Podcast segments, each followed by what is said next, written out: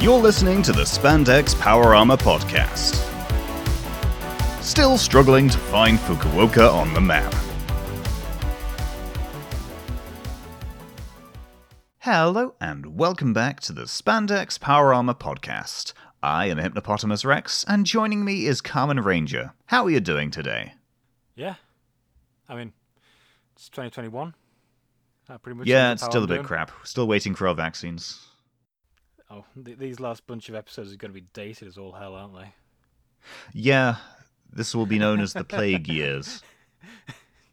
Well, I think, yeah, I think a lot of things are going to be known as the plague years for a while.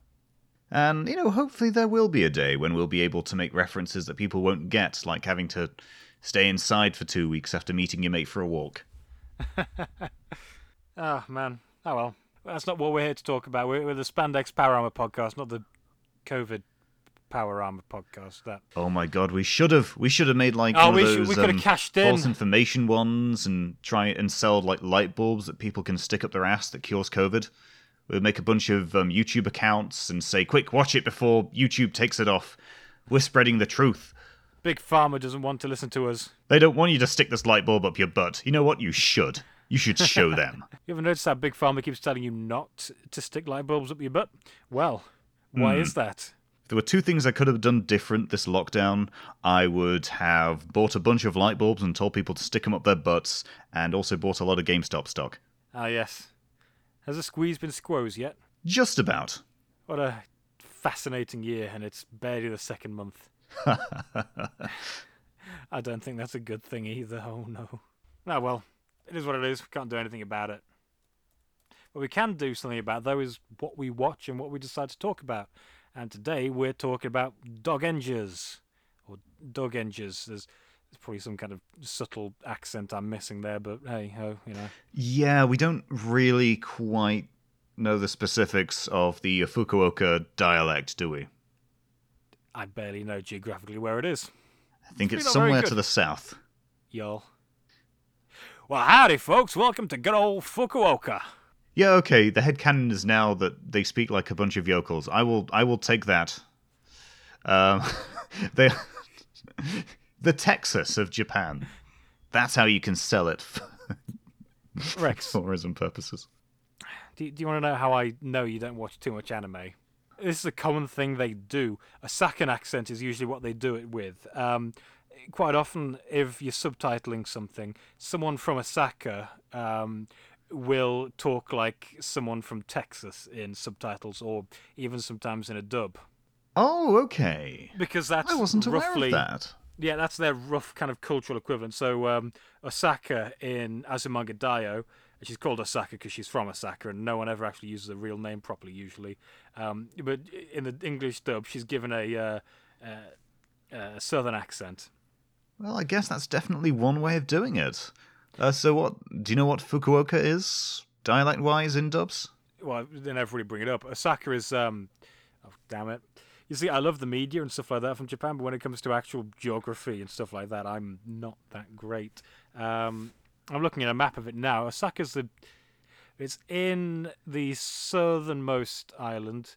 So it's Hokkaido at the top, Tohoku, Kanto, Chubu, Kansai, Chugoku, Shikoku, and then Kyushu. And then right at the top of Kyushu is Fukuoka. Oh, no. Yeah, Okinawa is a chain of islands. Right. Why can't they all just be one big landmass, you know, like a like a civilized country? Yeah. Then again, we are we are doing this from the British Isles. Yeah, right, but those they're not part of us, they just belong to us.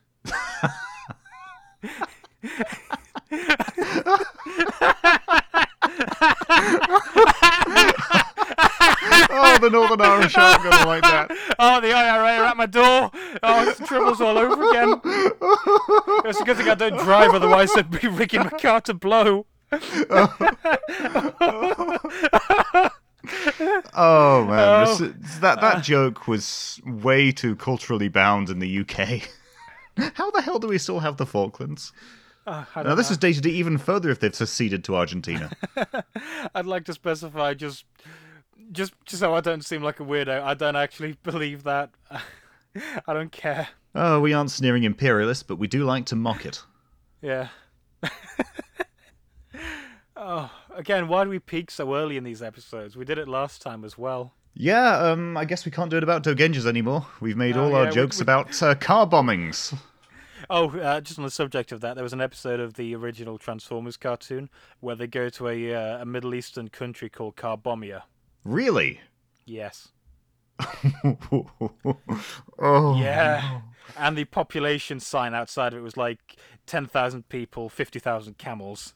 Was this omitted from any later re releases No. But Casey Kasem, one of the voice actors, did leave over it. Yeah, that.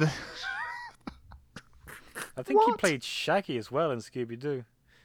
He played.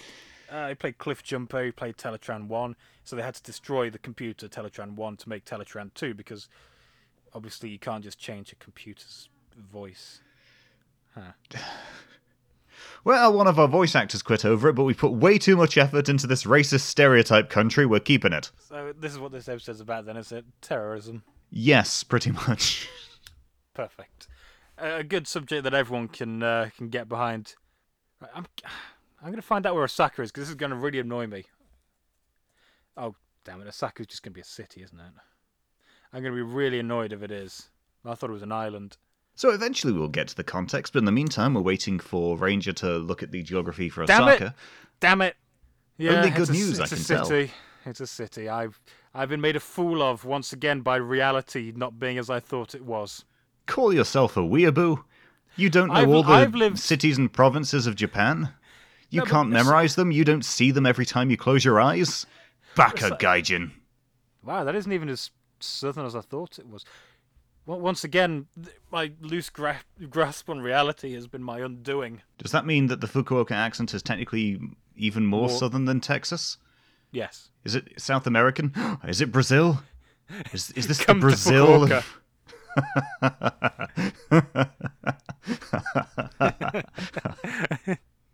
Uh, dear me. Anyway, yes, getting back on topic now. We are talking about Dogenjas, a show which is based on local heroes. Now, this is a concept which is still a little new to me. To me, my only knowledge going in was like, I guess, like mascots. Um, so Ranger, would you kindly fill me in? Uh, local heroes are basically. You know, how's the best way to start this? Um, local areas, obviously, will have um, kind of mascots, like you said, or spokespeople, or that kind of thing, who will represent uh, either local companies or interests um, as like a, a way to engage the public. So, uh, like local governments uh, or organizations will have them for their particular issue. For example, um, Ogre Man in this is a kind of mascot or, well, out of universe, but in universe, he's like the CEO of a pharmaceutical uh, company or something like that. I don't really go too much into it. Uh, and so he's encouraging uh, good uh, yeah, medication and stuff like that. Um, they'll they'll often do charity work or raise awareness of issues or bring more kind of attention to whatever company that they're sponsored by. It, it's a weird way of doing it.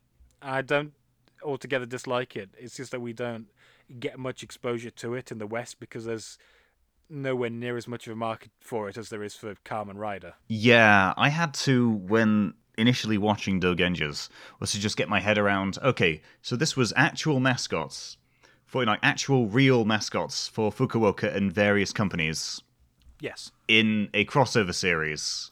Yes. And it, while it did have comedic elements, it wasn't a satire or parody. It was playing it straight. Pretty much, yeah. this is the kind of thing that does take a bit of getting used to. Even while um, looking into the show, I found um, a nice review of it by uh, My Shiny Toy Robots, which did sort of voice the same sentiment. How it's hard to get your head around it as a Westerner because it would it's if it were done here, it would be way too cynical. Like, how would you get a company mascot in on things without saying, "Well, this is obviously an ad"? I've I think I've kind of had a bit of a head start with this kind of thing because I love stuff like um, like Tiger and Bunny, which is very much the local hero's concept taken to its logical extreme. Let, let's say our local area managed to get in on this craze. I mean, what do you think the tourism board of Leicester would do? Um, I, I guess I guess you're right. There would there would be. Now, uh, this this actually is an issue I was I've been thinking about for a while now. Actually, when it comes to superhero stuff in the West, um, just before the new year, um, with my family, we were doing like this this long MCU marathon thing. So Oh, every yes. day or every day or so, we'd watch one or two MCU movies. High cinema, I know. Um, but just one thing that came, you know, abundantly clear to me as I was watching them is that they can't be cool for too long. Like anytime that there is a cool moment, it's usually undercut by something. Like um, I was watching Doctor Strange, and when he puts his cape on for the first time, he starts walking towards the camera. You think, "Oh, cool! This is gonna be a really nice shot. He's gonna be all cool and superhero-y." And then his his cape just kind of starts poking him in the face, or or something like that, and just kind of completely ruins the moment. I don't Hmm. understand that kind of thing. So I think you're right. We have developed this weird kind of too cool for this kind of attitude when it comes to big superhero things and introducing something like corporate or government mascots into it will inevitably lend itself to more cynicism. Actually, I that does shine quite a light on what I was thinking when watching the show. I was like, okay, here are some amazing shots being taken 100% seriously of a mascot for a pharmaceutical company posing like a badass and making this monologue. And there are no jabs, nothing. No snarky responses from any of the other characters.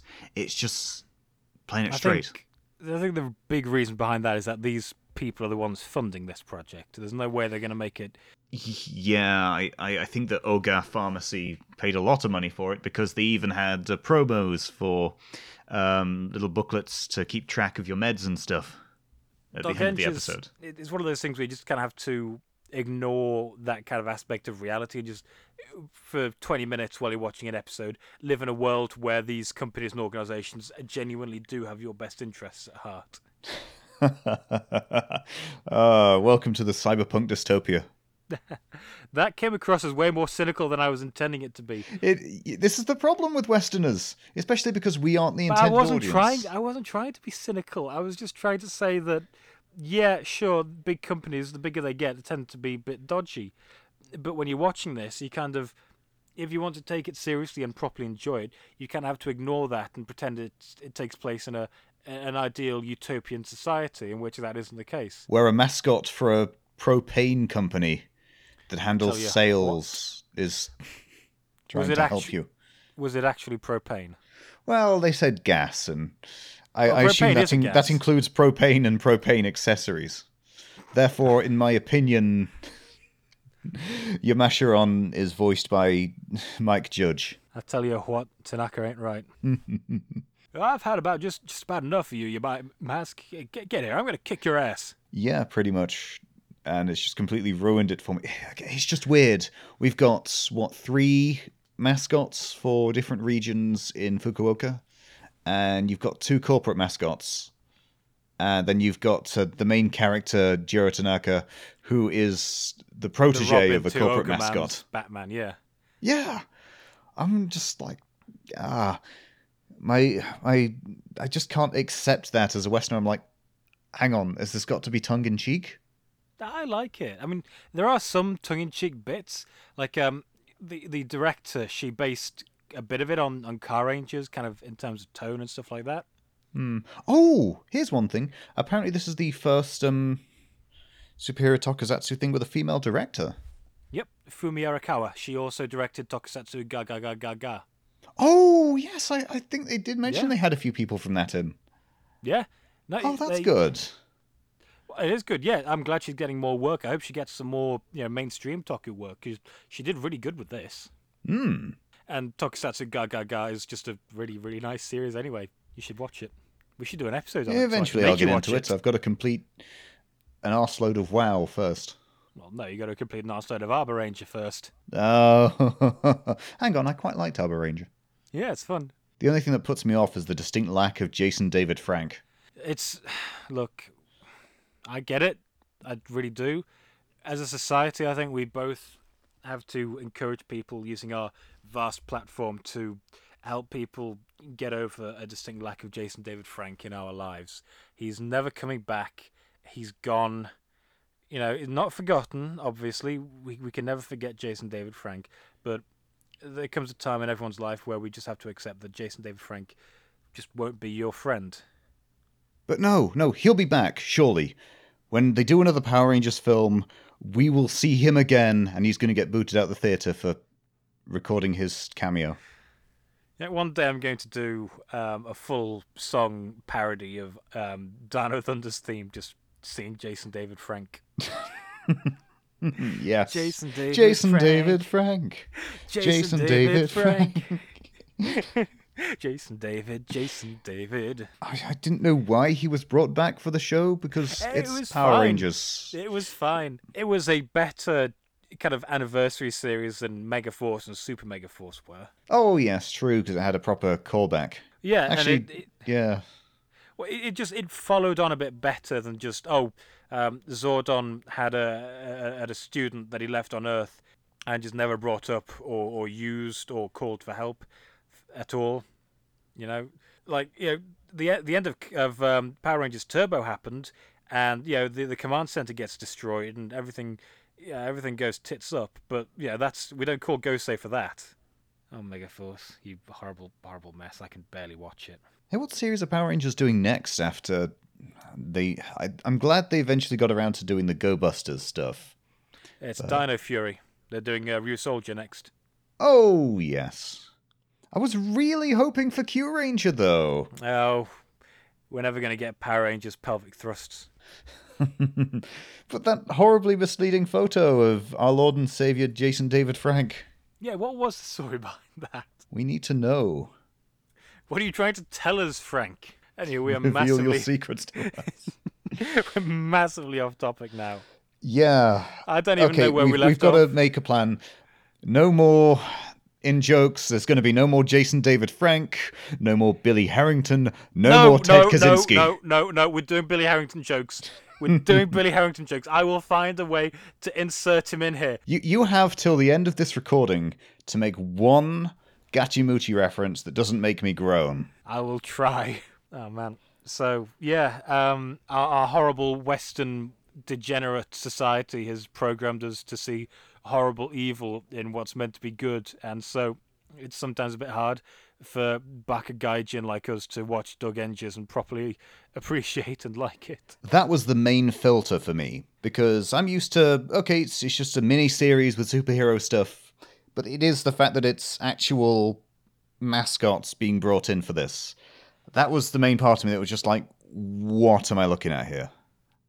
I had to kind of it well, it took a long time for my brain to settle into okay, this is how it is. Yeah, like I said, I don't think I had too much of a learning curve because I've liked stuff that kind of deals with this kind of thing to a lesser extent. Like um, uh, My Hero Academia does something kind of similar with kind of state-sponsored superheroes. Oh, actually, you mentioned Tiger and Bunny. I thought that was kind of tongue in cheek though. Yes, well, not so much. I mean, there's tongue-in-cheek elements to it, but the the corporate sponsor nature of it is to explain how superheroes can function as a sustainable part of society. Hmm. Superheroes will naturally cause natural, not natural disasters, like collateral damage when they're doing their superheroing, and these individuals can't be held. It can't feasibly be held responsible for footing the bill for all these things. So they get corporate sponsors to foot the bills for the damages. In return, the superheroes wear their Ah. logos. And to get maximum exposure, a reality TV show has been made around them to get them more exposure. And that's how that kind of evolves. I really, really dig the concept of Tiger and Bunny. We will eventually do an episode on it. Oh, how how how convenient! Tiger and Bunny is being put on Netflix soon. You've got no excuse now. No! I can't be lazy anymore. Finally. Oh, there's also a second series coming out maybe next year. So that that'll be fun. Yeah, right. I love Tiger and Bunny. I just mini mini Ranger review because I keep doing these now. Uh, Tiger and- Tiger and Bunny is super good. Everyone should watch it. It's coming on Netflix, at least UK Netflix. So if you're in the UK, most of our viewers aren't. Most of our viewers are in San Francisco, I think, bizarrely, and some are in Belgium. So um, hi if you're in Belgium. How are you doing?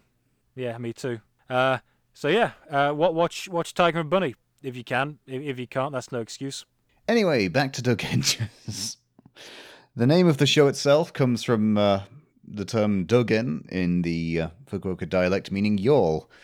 So it's more like yawl rangers. I prefer Dogengers. Well, howdy there, Dogen. Well, I must say we don't take kindly to folks like you around here. All according to Keikaku. Yeah, that was um until I found out why it was called Dogengers. It was like, um none of them are dog themed. So yeah, no, I'm glad I, I uh, learned that. It's there are a lot of things in this that I feel kind of went over my head. Hmm. I feel like if I actually lived in Fukuoka or had been to Fukuoka or had any connection to Fukuoka at all, I would probably appreciate a lot more aspects of this than normal, yeah, than I do normally now. It's like there's, there's probably bits there like, oh, it's the um, the the such and such shopping district that's super famous, and they do this and that there, and it, was uh, ground was broken by such and such a person who's got a rich cultural history, and all the locals love it. And yeah, just oh, okay, um, cool fight scene happening. Yeah, that's all my brain's telling me. Know. Yeah. We weren't the intended audience, so we are coming in as outsiders. There's only so much that an understanding of local heroes can bring, especially when we aren't anything close to being locals. A lot of the context can be lost on us. Yeah, it's. I mean, don't get me wrong. I'm, you know, more than happy to watch it, and you can pick some stuff up from context clues and stuff like that.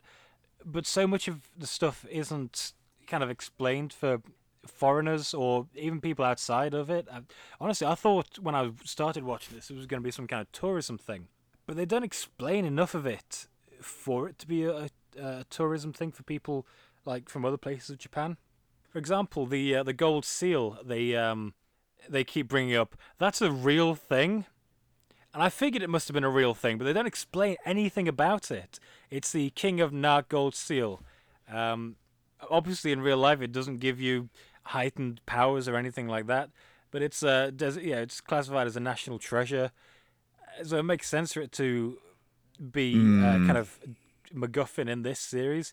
But they don't explain too much of that, and I mean maybe that's just common knowledge. Maybe it's like uh, like the crown jewels here, like everyone is aware of it. I don't know. Mm, it was the lack of overt promotion that made me think Yes. hang on, is this just based on local heroes and more of a parody? That's the thing. It just made me feel like, what are we looking at? What is the purpose of this series? Like, okay, if it's using real local heroes, is it a promotional thing for the region? It's just like a um, like an Avengers style crossover with all the local heroes. Mm. It's a really nice idea. I love that idea. I can't help but just I mean, Especially when it's done so professionally. Yeah, like I, I feel like I might seem a bit more negative than I actually am in this. I just want to clarify that I actually really, really enjoyed this series. I am just trying to be as kind of balanced as I can because I'm going to be gushing later on. I just wanted to say that you know there's probably a lot of this stuff that goes over my head when I'm watching this. You know, I had to look up what the gold seal is all about. You know, I was very disappointed to find out that it didn't grant superpowers. We've got to go there ourselves and, I don't know, lick it or something. True. Yeah, uh, that's always a good idea. I mean, gold doesn't um, get corrupted or anything like that, so it wouldn't harm it. Might even make it more valuable. Might not be that great during the uh, pandemic, though. Ah, great. Everyone in Fukuoka caught it caught it because some uh, English guy licked it. And everyone else licked it. I don't know. The licking stone. It's like oh, it's like um the Blarney Stone in Ireland. If you kiss it, you get the gift of eloquence. That doesn't explain Ireland. If they had such a stone, they wouldn't talk like the Irish. Man, what is it with me today and the anti-Irish sentiments? I, I'm Wow, not like, okay, I'm not you gotta be careful this. when starting I'm your car there, like buddy. This. It's just the, the the jokes are just there. Well, if we're gonna rail on a nation that um is known for inebriation, we should get a few shots in at Australia. Yeah, I've been watching Mad Max lately. Oh yes. I watched Uh, Thunderdome he- the other I mean, it has some amazing bangers, like Beyond Thunderdome. Isn't that the best film in the series? So Dogengers is pretty good. I d one of my best friends is half Irish. I don't have any. no more Irish jokes. It's not good when No, an no. English person says them. Um, so yeah, I would have thought that this is a tourism thing, but it's just not. I appreciate that because they focus. There's no bits where they're going, "Oh, look at this Tanaka. We're in Fukuoka, and this is the famous Fukuoka stone of Fukuoka." Um, it, it came to Fukuoka in the great Fukuoka um, so, s- mm, s- mm, Fukuoka. You see what I see what I mean? Like, uh, there's there's no bit where I, it was perfectly set up for it as well. Yeah, um, Tanaka is new, like he's just moved back to the to uh, to the area. They're not going around showing him all the sights or anything like that, which is good. It's what I was expecting, and I'm glad they didn't do it. Hmm. Actually, this relates to one scene. I mean, after we introduce the characters and everything, discuss them, but um, where they take um, Idol on sort of like a bunch of dates around Fukuoka. right. He thought, okay, are they going to have landmarks or something? No, it No. focuses on the characters doing stuff. So it is very far from a promo. So from what I can tell, this is just by Fukuokans for Fukuokans. Is is that what they would be called? Let's say yes for the sake of clarity.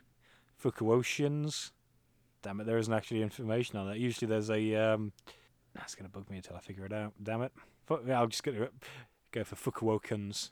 Yeah, that rolls off the tongue well enough. Yeah.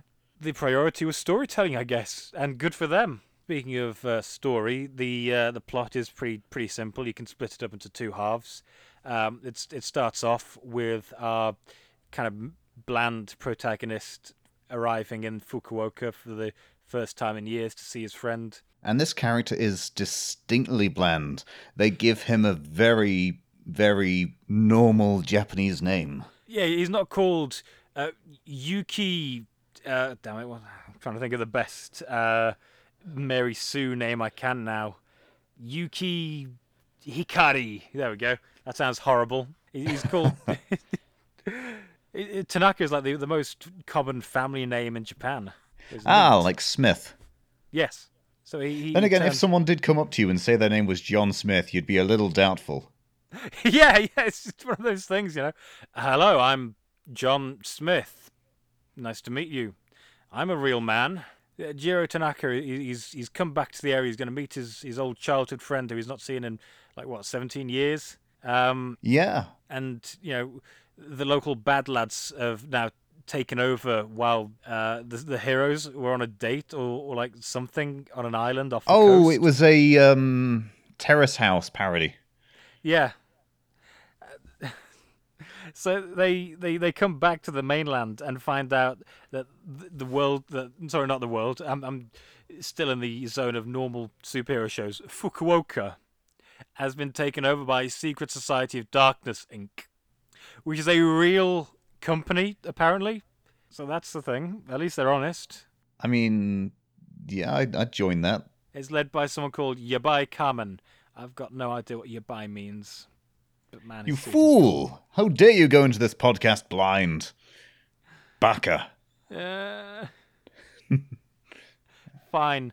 We'll we'll pause it here. I'm gonna go and um, you know buy a couple of Genki textbooks, and I'm gonna learn Japanese, and then we can finish off the recording. Hang on, I'm just putting down my uh, bank now? details to get a Rosetta Stone subscription.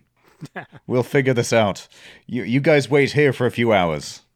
There we go. Yab- Yabai is an adjective denoting that something is bad or dangerous. Ah, so in this case, Bad. evil mask. Its original connotations were that the speaker felt he or she was in imminent danger or was about to be inconvenienced. That sounds a bit more like it. Oh, no, yes, because he ends up being the result of a lot of uh, slapstick. oh no, it's it's mild inconvenience, man. to be honest, I, I'd be I'd hate him more than one who tears down houses. It's minor annoyance streets. mask. He, he and his, his, his crew have taken over and turned all of Fukuoka into the, the rough part of town. And it just. uh, Nothing ever kind of descends after that. Like, the, no one's standard of living goes down. Everything's just normal, apparently. Um, the, he, he defeats all the heroes once he's taken over and they return back to the mainland. Um, our main protagonist is given a new set of powers by Ogre Man, who's the resident powerhouse who leaves because he could s- solve the plot immediately if he didn't. Uh, and, and so he's tasked for the first half of the series to unite the scattered uh, superheroes and kind of form a team to yeah solve this whole Fukuoka being taken over by an evil organization issue. And I'm really surprised that that wasn't the whole series. Hmm. Like a lesser so- a lesser story would have stretched that out to be the whole thing. So we get some good um, kind of character focus episodes for the first half. Like the first um, the first two episodes are just kind of establishing context. Then uh, Kita Q Man gets his episode, uh, and it just kind of kind of goes on from there. Each hero kind of gets a focus, and kind of learn a message or a or a moral from from whatever the conflict of that episode was.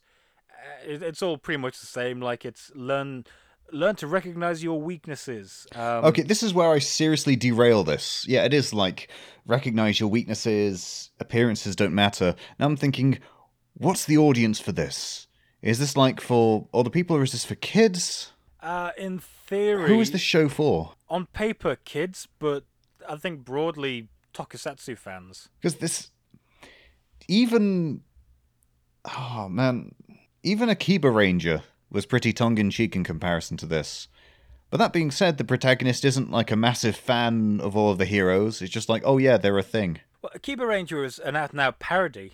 Local heroes are meant to be for kids, but there's no rule saying that adults can't be into it. Lots of adults clearly are into them. Ah, okay. So it's it's just one of those things where it's specifically yeah for kids because the um the bits at the end of each episode where they where they uh, promote the kind of medication logbook thing is is for kids. Yeah, it's like oh t- if you're taking medication, this will help you keep track of it.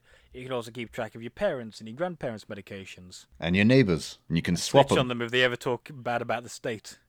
I mean, it's like I said, it's pretty pretty basic morals we learn in these episodes. Like uh, El Brave learns that it's okay to be a manlet.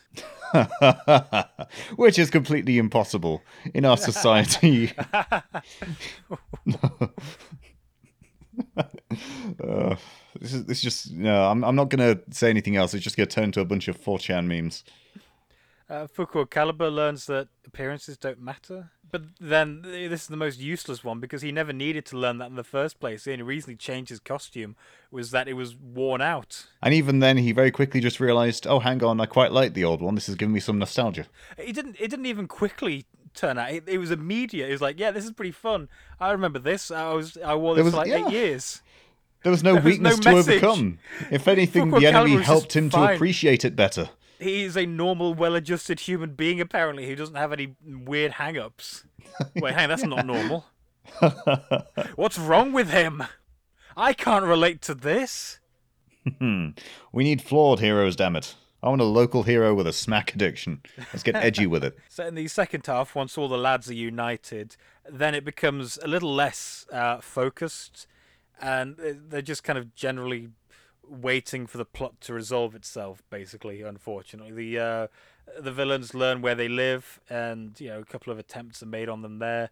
Um, the the the the bad guys are kind of being worn down because each villain they they kill not kill damn it this isn't a normal toku they just uh, mildly inconvenienced or yabaid as I'm going to now call it you can see I'm I'm English I'm butchering foreign words and turning them into something new My son, you're nearly a true weeb. or oh, damn you already made a Keikaku joke um I completely lost my train of thought there so yeah no the second half is not nowhere near as laser focused as the first because there's nothing there isn't such a pressing kind of thing. Like they have in one episode, they try and make a plan for what to do, and they don't really follow it so much. They just know that oh yeah, we keep beating them, then their power is going to decrease. Uh, I guess. The overarching plot isn't important in this, in this show. Not true. It's not really plot driven. It's character driven. And heavily. Yeah, With great, interesting characters. Yeah, the characters are all really fun. Um, so just to quickly uh, wrap up the plot synopsis, uh, all the heroes are united. Uh, they all beat um, the evil bad guys. That's Uh, all you need to know. That's that's literally it. Um, yeah, uh, the, the one kind of big consistent through line is um, Jiro Tanaka's learning to uh, be more assertive and to kind of say what, what he wants to say rather than kind of just wanting to and not saying it. Ah, yes. What is it with um, childhood friends in these kind of shows and I just do it turning know. into some romantic I relationship later on? do It's- not know. I really don't like it. Yeah, I mean, what we met in high school, according to this law, um, we should be married by now, my dude. Yeah. Yeah, we would have been, but no, you had to just. we wouldn't. We promised we wouldn't talk about this stuff on air, and you, you bring it up. No, it's going on the podcast. We need to air our dirty laundry. We're not. We're not. We're not proper YouTubers. We're on SoundCloud as well and Spotify. Follow us uh, on on those if you're not already. By the way, uh, little, little wink, wink, nudge, nudge there. Uh, we're not going to have a, a, a, a thumbnail on this of us crying in our rented mansion with the subtitle "We broke up." oh, I hate those people so much. You Just keep on parasites on society. Well, how am I going to punch down? Look at me. Mm. But yeah, the plot is uh, fairly straightforward for Dogengers. You don't watch it for the plots. I was just like, this is your standard by the numbers Toku Hero plot, especially when it's a 12 episode series. You're there for the character stories, you're there for the fun of it, especially if you know of these characters beforehand. You want to see them doing. En- uh, I'm messing up my English language today. You want to see them performing antics. It's like Kita Q Man, like my favorite one of the heroes. He doesn't fight. He just take pictures. Of, he just takes pictures of stuff on his Wow, phone. the stroke's kicking in, isn't it? yeah, the stroke's kicking in. He he buys bubble tea just to take a selfie with it. So yeah, we're we're talking about characters now. Uh, screw the plot. Uh, one little one little addition there is that twelve episodes is all it's needed, and twelve episodes is all it got. Thank goodness. Any more, and it would have started to over, overstay its welcome. The rumors it's got a second series coming though. Yeah, boy.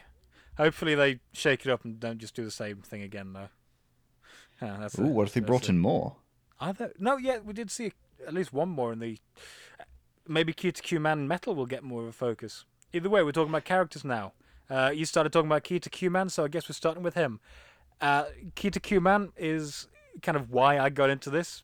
I think it's why a lot of people did. He seems to be everyone's favorite, and as a result, my first instinct is to be a massive hipster and just say, no, Fukuo Caliber is the best character actually. Mm. but I can't. I can't be that big of a douche. Kita Q Man is the most entertaining, and that is almost certainly by design. I actually, um, before we did the podcast, before we started recording this, I followed him on uh, on our official Twitter. Wow, I've seen a couple of the tweets. I think it's really good for that promotion side of things. How they've got um, the mascots staying in character and posting stuff that doesn't feel like you're directly being advertised to. Yeah, it's just neat. I just think it's neat. It, yeah, just kind of make me want to visit Kitakyushu. Yeah, I mean, hell, if I ever get It up and works. get a yeah, yeah, it, it, damn it, they've they've got us. They've got into our heads, man. Kita Q Man is um, the first hero that uh, Jiro kind of teams up with, and he's introduced to us as being uh, that's the best way of putting it. He he does he's, he's he, he rarely ever fights throughout the series, and his excuse is that his suit is too stiff, or that he, and he doesn't want to scuff it up and stuff like that. Um, in, in his in the second episode, he gets his younger brother to tag in and f- finish the fight for him he's more in- interested in like taking pictures for his social media and it's it's it's it's he's a really fun character. But at the end of the episode we learn oh he can he still helps people in his own way. I mean i guess. He's basically a less insufferable influencer if such a thing was possible. Hmm. I think the West could learn from this style of influencing. absolutely. I oh man the place i work at when it's open we get influencers in occasionally and i on principle refuse to serve them because I cannot tolerate that kind of person because they always expect to get things for free. I will never serve them, and I'm never asked to because everyone knows how I feel about them. Is that weird of me? It I it, it just offends me on principle. Yeah, the entitlement is real. Anyway, regardless, uh, Kita Q Man is really fun, and he, he's the. So it's, it's not a perfect um, comparison, but uh, I was kind of reminded a few times of Bender watching Kita Q Man. Not that Kita Q Man is a horrible alcoholic, but it's that he's the team's selfish one who secretly deep down has his heart of gold about him. I see what you mean. It's not a direct comparison, No, but no, it is that all. kind of. It's everyone's that favorite type. likable mascot. Yeah, is everyone? Yeah, it's, it's a team douchebag, that secretly people like. Hmm. He's just fun. He's he's the most fun one of the lot. But the others are all really fun as well. It's it's not like a by a wide margin. They're all pretty likable. Uh, the main character, Jiro Tanaka, starts off incredibly milk toast, and I really did not like him to begin with because I have I really don't like these kind of passive soft boy protagonists. Um, but thankfully, as things went on, his whole character arc was about him becoming a bit more uh, assertive, and you know, obviously he's not as boisterous and loud as the others, but he's still able to take charge in situations and stuff like that. You know, he starts off not knowing what the hell to do at the in you know, the start of the series.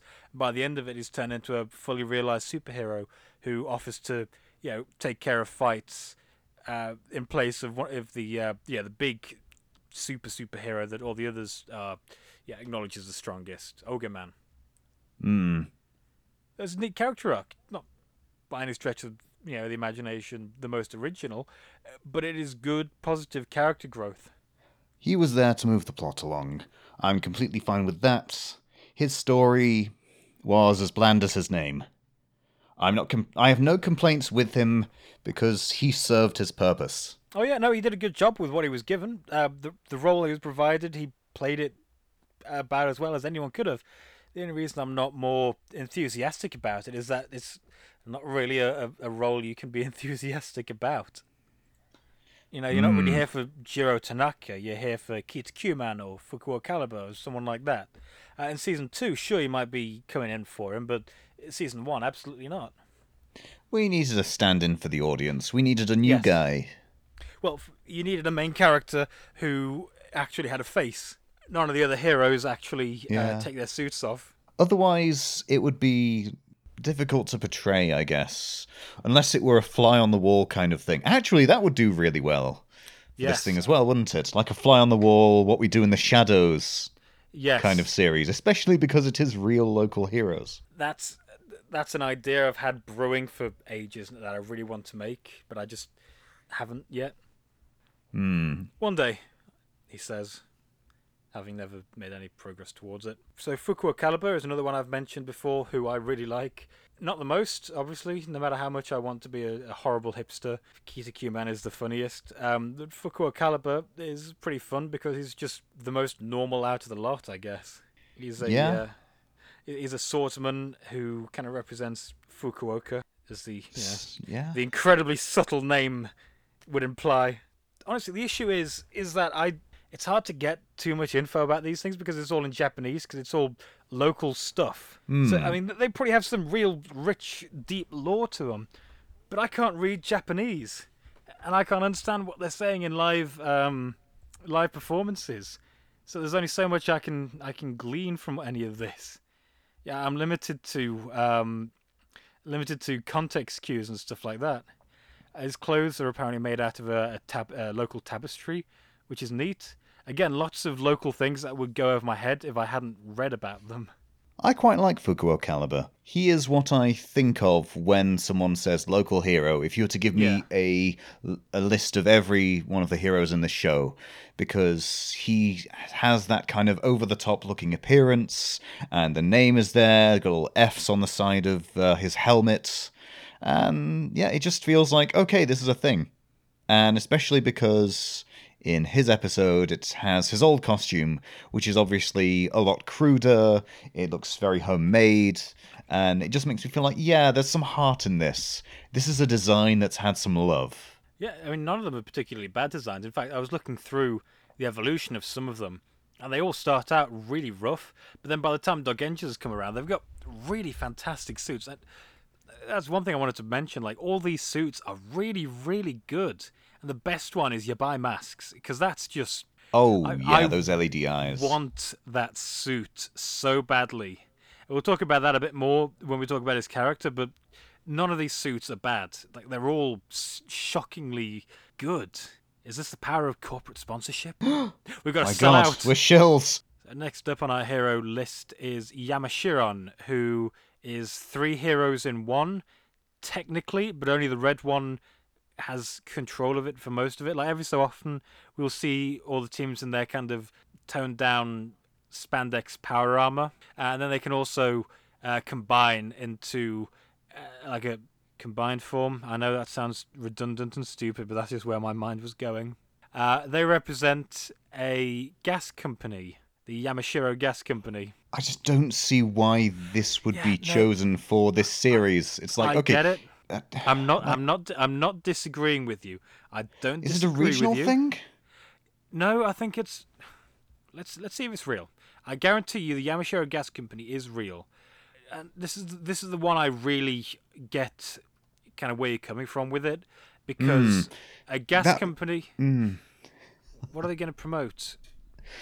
Fire safety. I mean, they have their reasons to sell to sell certain things off, like um, with the one where they're split into three to help victims that, and make them curry, and they're like, "Oh yeah, we're helping to um, promote healthy eating habits in kids." It's like, okay, sure, because they're cooking with gas.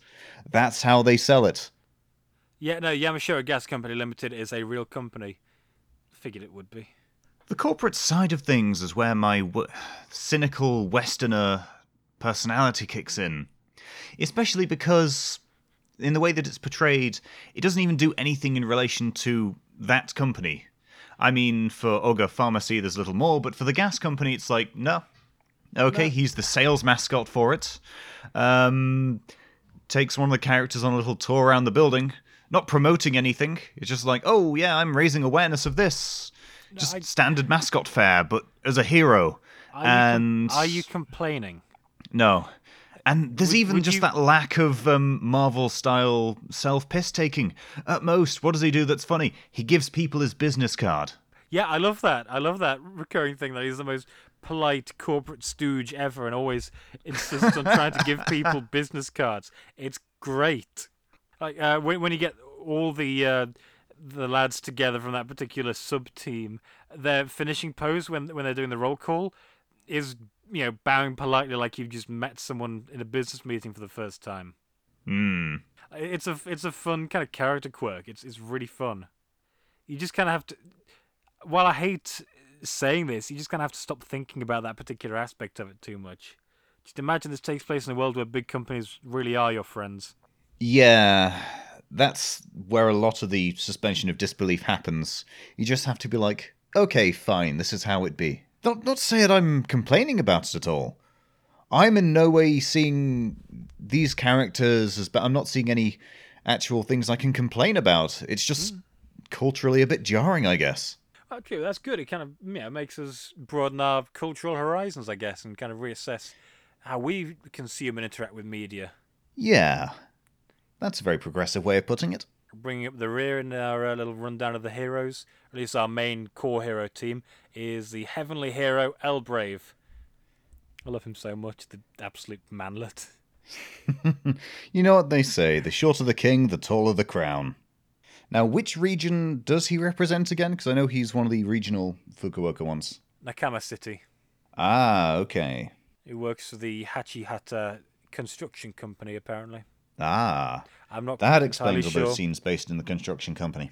I'm not entirely sure how that has anything to do with being a, a wrestler. Again, maybe we- this is just a cultural thing that we're completely missing out on. Maybe there's some deep lore to his character that they don't mention in Dogengers. All I know is the short man does the funny. Yeah, pretty much. He's your standard um, hot-headed character. Manlet. Manlet. Well, the short, the the height difference helps, I guess. Um, especially just to emphasize how angry he is, especially when in his uh, character episode, the enemy was that um, plush rabbit thing.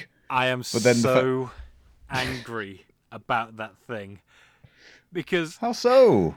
Okay, look, we for a while we had this kind of idea. I mentioned a little bit of it earlier of of a uh, potential um, kind of toku independent toku thing we could potentially make. And one of the ideas we had is something very similar to Uzagi from this, in that it's a stuffed, um, cute thing being puppeted very blatantly by someone's arm just off screen, and it angers me that they did it first. I love it. I love the way that it was executed, especially do because I. there was. This, That's why this- I'm angry.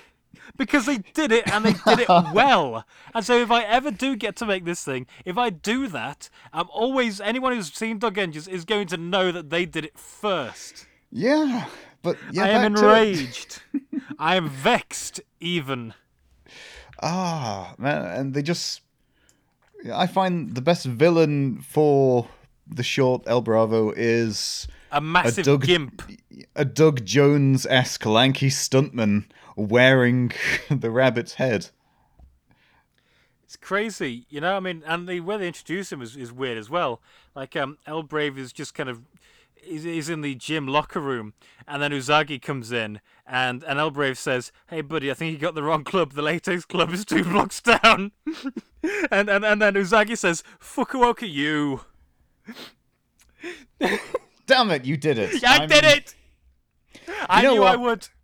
I was working up to that. I was working up to that one again for the whole episode up until this point.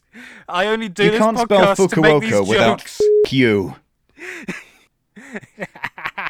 oh, Damn it, you did it. I did it. I've only myself to blame for that. Oh, But yeah, we can't really get much depth from these characters because we don't have the best access to the context.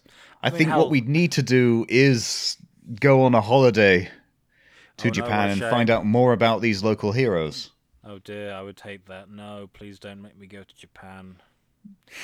Oh no. To be honest, I'd spend most of it in Tokyo Disney Sea. Of course you would, Yeah, No, the only mascot I care about is Duffy. Duffy. Duffy. Okay, so okay, so normally with Disney theme parks, the mascots and stuff, the popular ones are Mickey Mouse and company, isn't it? Oh, In Japan, they have Duffy, a cute little bear dressed as a sailor. Hmm. Why? Because I don't I don't Oh. really know that much, but for some reason Duffy is very popular and he's the mascot of the parks. Duffy the Disney bear. I see. Well, I'm sorry. I know that we didn't have our favorite Disney mascots um Uncle there, Ruckus. Uncle oh, Remus. Damn it, Uncle Remus. Why did I say Uncle Ruckus? Oh, I'm Uncle Ruckus. I want Disney to buy the Boondocks. Yeah, they probably have. They own everything now. Wait, hang about. No, um, Boondocks was Adult Swim. They don't own that one yet. Yet. Yes, yet. Uh, oh, blimey, where did we go? I made a boss of this gym joke, and then we just kind of went downhill. So to wrap up our, our superheroes, um, Ogre Man is the kind of de facto overall leader of the group. You know him well. He's finally back from the depths of hell. No Donkey Kong. DK.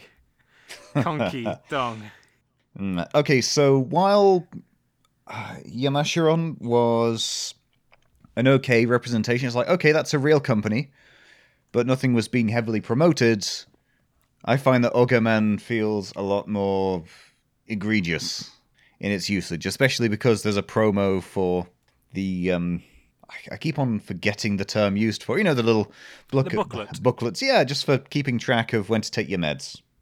Well, maybe maybe they provided majority of the funding for it. I guess it's a real company, apparently.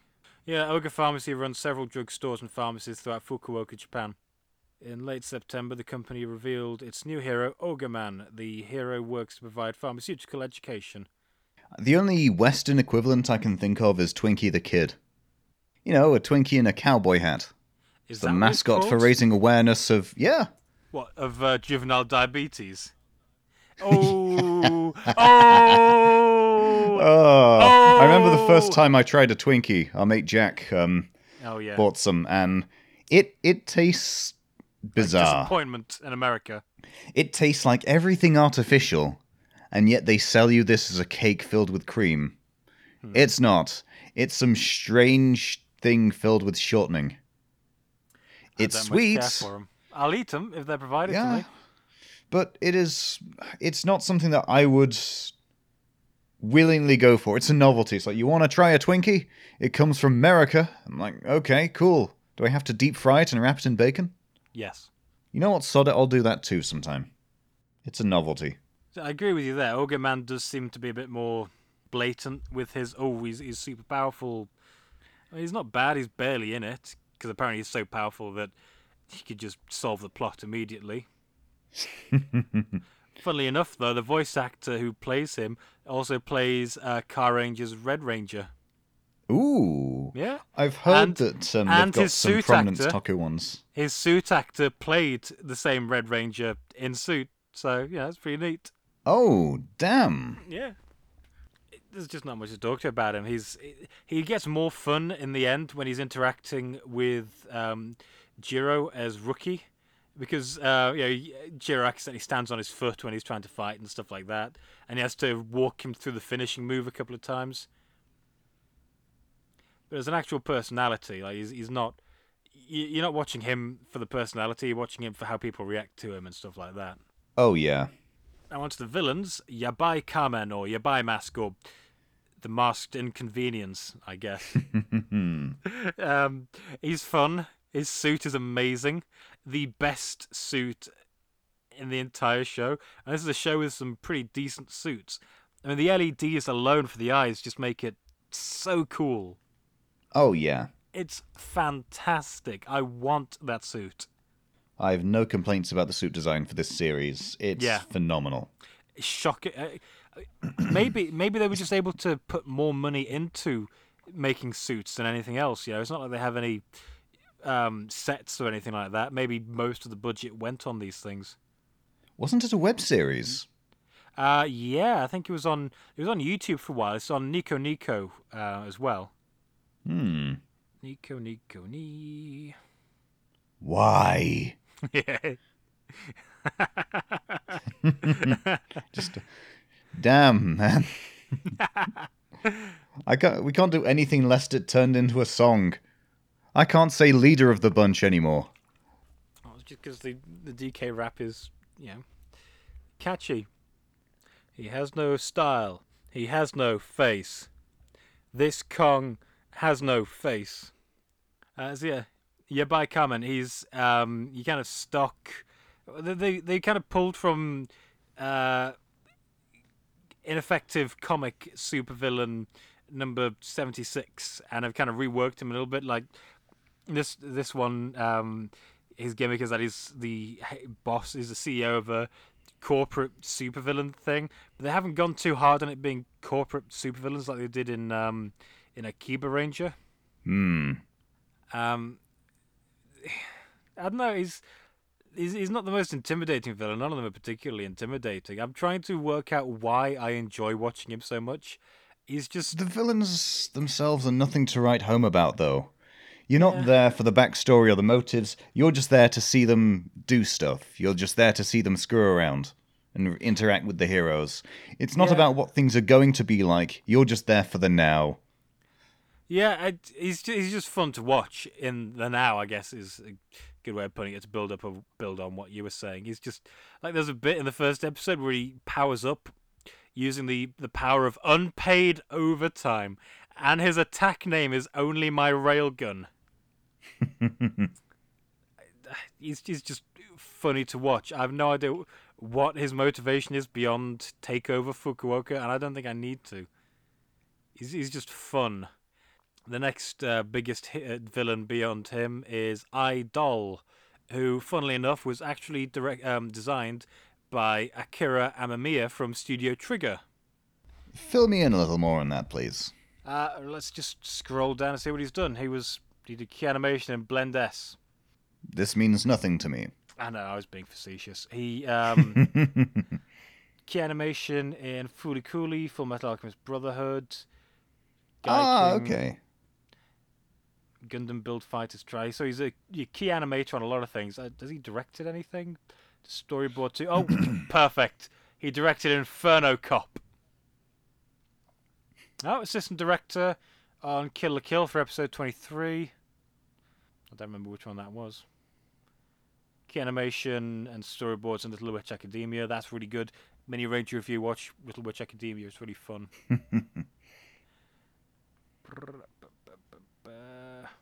One Punch Man. Yeah, just just key animation. It looks like mostly. God damn it! I knew I recognized the name. He was the director of Gridman. I should have known that. oh, Ah, I know. I'm disappointed in me too. Curse your memory. Yeah. In, in my defense, um, Japanese names don't occupy the same space in my brain as, as Western names because they're not what I'm used to. So please go easy on me. Now, if he were Steve, you'd remember Steve. Steve who Yes. directed Gridman. Yes, Gridman Steve, good guy. Or if his name started with Screaming Mad. What the hell is Toei Robot Girls? I don't know, but I'm too terrified, and this will end up as part of a rabbit hole we do not want to go down.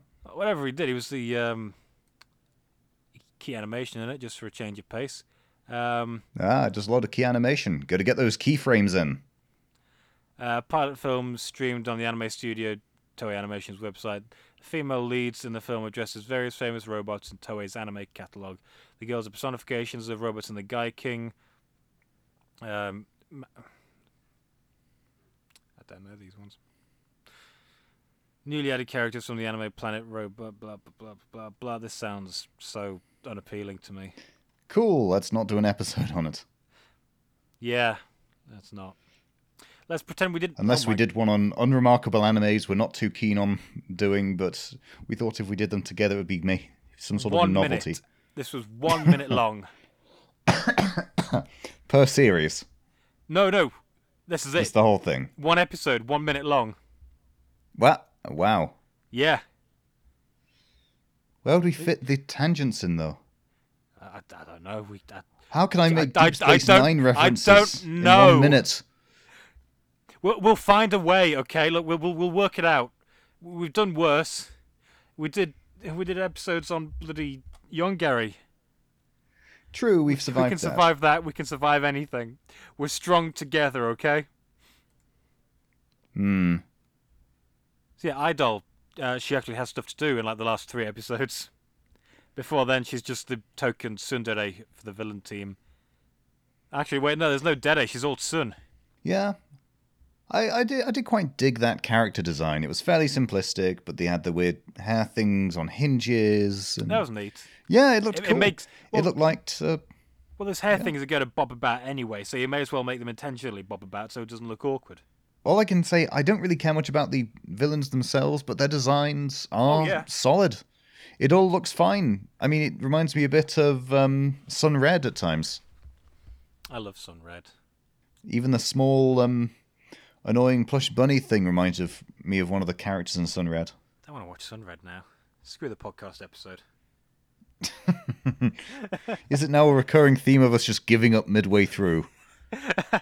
Well, there's only so much we can say about this. Like, it's fine. We don't get the full context of it. Uh, everything's fun. Go watch it. There. That, that's our podcast. Oh, damn it. I can't do that joke anymore. I overkilled it. God damn it. I've got like three jokes. I'm a hack. Yeah, veering back on course to Idol. Uh, she's fine. Uh, she's really the only villain to have any kind of thing to her. Like, apparently, she's uh, two toys that Jiro and Yuki used to play with as kids. I don't, I don't fully get it. There is not enough context for it. It confuses me more than if I were to watch Gridman without, well, SSSS Gridman without watching the first. It's 12 episodes, it gets the story across snappily, but it ultimately feels quite shallow. There's no real investment in this kind of thing. Yeah. I mean, I might, I might be completely misinterpreting it. I do not know, but you know, it's not like it's the main crux of the show, so we can live without it. It just felt like it needed to be there.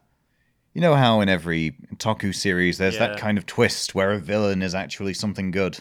Well, look, they got um, someone from Trigger to design two characters. They may as well do something with them, you know? Oh, yeah. Oh yeah, spoiler alert: Idol is two people. I guess. I don't know. There's like the villain one, and one looks like a schoolgirl. I don't know. yeah. She's fun. Mostly because of the slapstick involving Yeah. beating the crap out of uh, Yabai Kamen. Uh, beyond that, the the villains are pretty one note and aren't really distinct. There's Shabari Man or Talkie Man, who's like a uh, the PR chief, and uh, I quite liked his uh, Oh, aesthetic. I like him. Had the funky shoulder speaker things. And, I don't dislike Yeah. any of these things. He, he's fun. He does the um, the narration and stuff like that. It's a neat idea. It's neat having one of the villains do the narration throughout it. There's Maid Butler, who's a maid and a butler. Butler in the front, maid in the back. Uh, there's a weird kind of goat motif, and then like weird spider eyes on the lapel, which no one ever mentions. No one makes any kind of. Goat No, motif. Is that why Kita Q Man was making goat jokes to piss him off? Well, yeah, yeah, Maid Butler. That went Butler completely over my head. Well, no, it's, it's, they've got a um, like a belt buckle that has a maid thing on, and then they've got like ram horns and stuff like that. Ah, okay. Maybe Fukuoka is known for its goat industry. Do they have goats? If so, then why was there no one from the local goat concern represented as a hero? ah, true. Maybe the goat union is uh, uh, uh, uh, public nuisances, and so they're being demonized in this TV show. There's Shirao Maru, who's like a ninja samurai. All of these the- characters are Yeah. just badly fleshed out Sentai characters. They're good for what they are.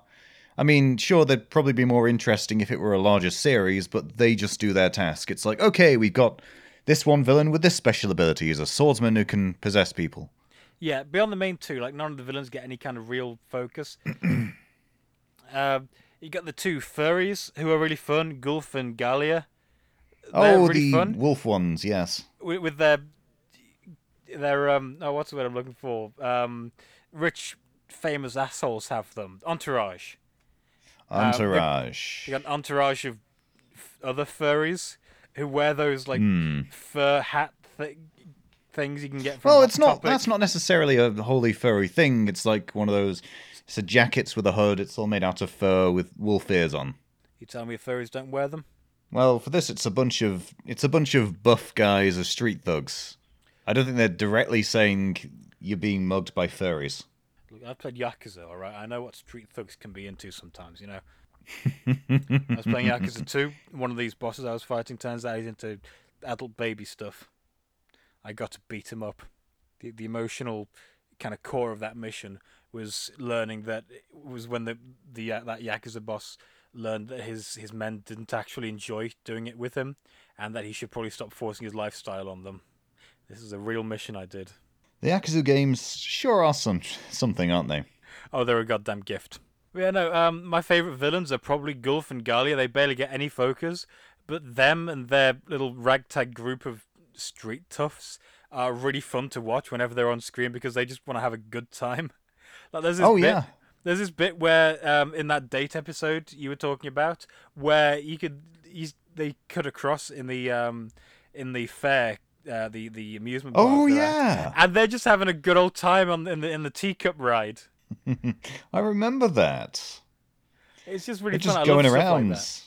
They're completely unrelated to anything else. Even after the enemies defeated in the end, they're just still going around doing their street gang thing. Well, look, when you're a wolf monster, how many marketable skills can you really have? You know. Hmm. You got me there. Unfortunately, the villains aren't really much to talk about. I mean, so much of the episodes are focused on character interactions with the heroes. So there's not really much time between that and the fight scenes to have time with the villains beyond you know what you kind of have to have. I gotta say, all in all, it's shocking that it's as good and as fun as it is. The production values are incredibly decent. Like they've, I can't imagine they had a particularly big budget, but you know, they've worked with what they had and they've made something really engaging to watch. Not exactly groundbreaking or anything like that, but it's just a fun old time. Oh yeah. It looks very much like a larger budget production. It is so well made. Again, I'm 100% convinced that most of the budget went into making suits. If they weren't made already, uh, they probably. Again, that it's hard to get into local hero stuff because there isn't that much you can see as a, as a Westerner. Hmm. Like, yeah, sure, I could probably find footage on um, Nico Nico or YouTube. I'm not going to understand any of that though. Like, it'll be neat to watch it, but I'm not going to be able to engage with it if I can't tell what they're talking about. I'm still assuming that a lot of the funding came from the organizations that the heroes came Oh, from. It has to have done. It has to have done. It, it makes me want to buy Fukuoka's equivalent of Strickland propane. You know, if I if I need to light up a gas grill and I'm in Japan, I'm going to buy that brand. I almost want one of those little uh, medication booklets. That'd be a nice souvenir. Be one of those things I would, I don't know, maybe show to a colleague at work and they'd be like, "What the hell is this?" I mean, I'd never write in it, obviously. Hmm. Dip it in resin and preserve it perfectly for the ages. Ah, so that uh, millennia from now, people will find it among the tattered remains of civilization and It'll be a new worship it as their new Bible. They will pray with breakfast, lunch, and dinner, and then they will take their holy suppositories. See, honestly, that's really all there is to Dogengers. It's just fun. There's, there's not much else. There's no real deeper meaning other than be yourself and uh, be yourself. For a show that's all about mascots and situations doing funny things, it does that exceptionally well. Yeah, I mean, don't get me wrong. I'm not. I'm not trying to be dismissive or anything like that. It anything that sets out to achieve something and does so so well is good in my book, no matter how limited or shallow what it set out to achieve is. Which isn't to say that this is particularly shallow or anything like that. It's just not. It's not trying to be anything particularly deep, and so it isn't. It's just some good, wholesome fun for twelve episodes. I think as part of our discussion on this, we're staying entirely within our understanding of the context. Yes, We're yes. only making a little bit of uh, guesswork on it. Like, we're trying to understand what we can from a Western perspective. That is an important thing to keep in mind too. Like we we're going off of basically just context clues here, you know. Hmm. We are outsiders looking in. So we can't. Like, this is definitely not made for us. Oh yeah, like I said, like there, there- there's no even there's, there's barely any hint that it's got anything to do with Fukuoka and tourism or anything like that, you know. Hmm. So it's clearly not for us, and it's probably isn't even for people outside of Fukuoka. It's just for people there who liked the individual members of the Dogengers, Oh, yeah. which is fine, you know. It's not a complaint. It's not even a um, you know, nitpick. It's it is what it is. It Nothing simply is. demographics. Pretty much all I've got for it, really. How about you? Yeah, I mean, I enjoyed the series. I really liked the characters. It was funny. There were a lot of visual gags that made me chuckle. And frankly, yeah, I'm probably going to follow uh, Kita on Twitter. And you should too. And you should also probably follow us on Twitter first. Yes, follow us on Facebook, Twitter, YouTube. Now, if you're living in OnlyFans. current year and this podcast isn't very, um, yeah, this isn't currently a dated reference with all the plagues we've been having. Yeah. I'm a little slow on the YouTube uploads because I'm back at work, and it turns out uh, rendering video is pretty damn system intensive. And the problem is, I tend to work in IT, and so I can't really do anything during the week, but I'll try and catch up with it. There are going to be weekly uploads of the episodes until we get back up to speed. Then it'll be once every two weeks, or whenever I can pull myself out of the bed when the cat's lying on me. However, we're all on. Wait, hang on. I was about to say we're on Spotify and SoundCloud. Yeah, if they're- if they're Spotify, listening SoundCloud. To this, if they're listening, Maybe some this, other platforms as well. know. Yeah. Um, as per my last episode, little uh, apology there. I've been posting more consistently on social media, and none of you have been interacting with me, so I can only conclude that you all hate me. As well, you should. Oh, don't worry. I'll create a few alts just to, um, I don't know, have flame wars with. Thanks, bro. You're welcome. Have you seen that meme? It's like, um, where were you when my meme only got four likes? Making four accounts, bro. and here, this is our episode on Dogengers. Um, it was good. I hope you enjoyed it. Go watch the show and uh, take your meds and go to sleep.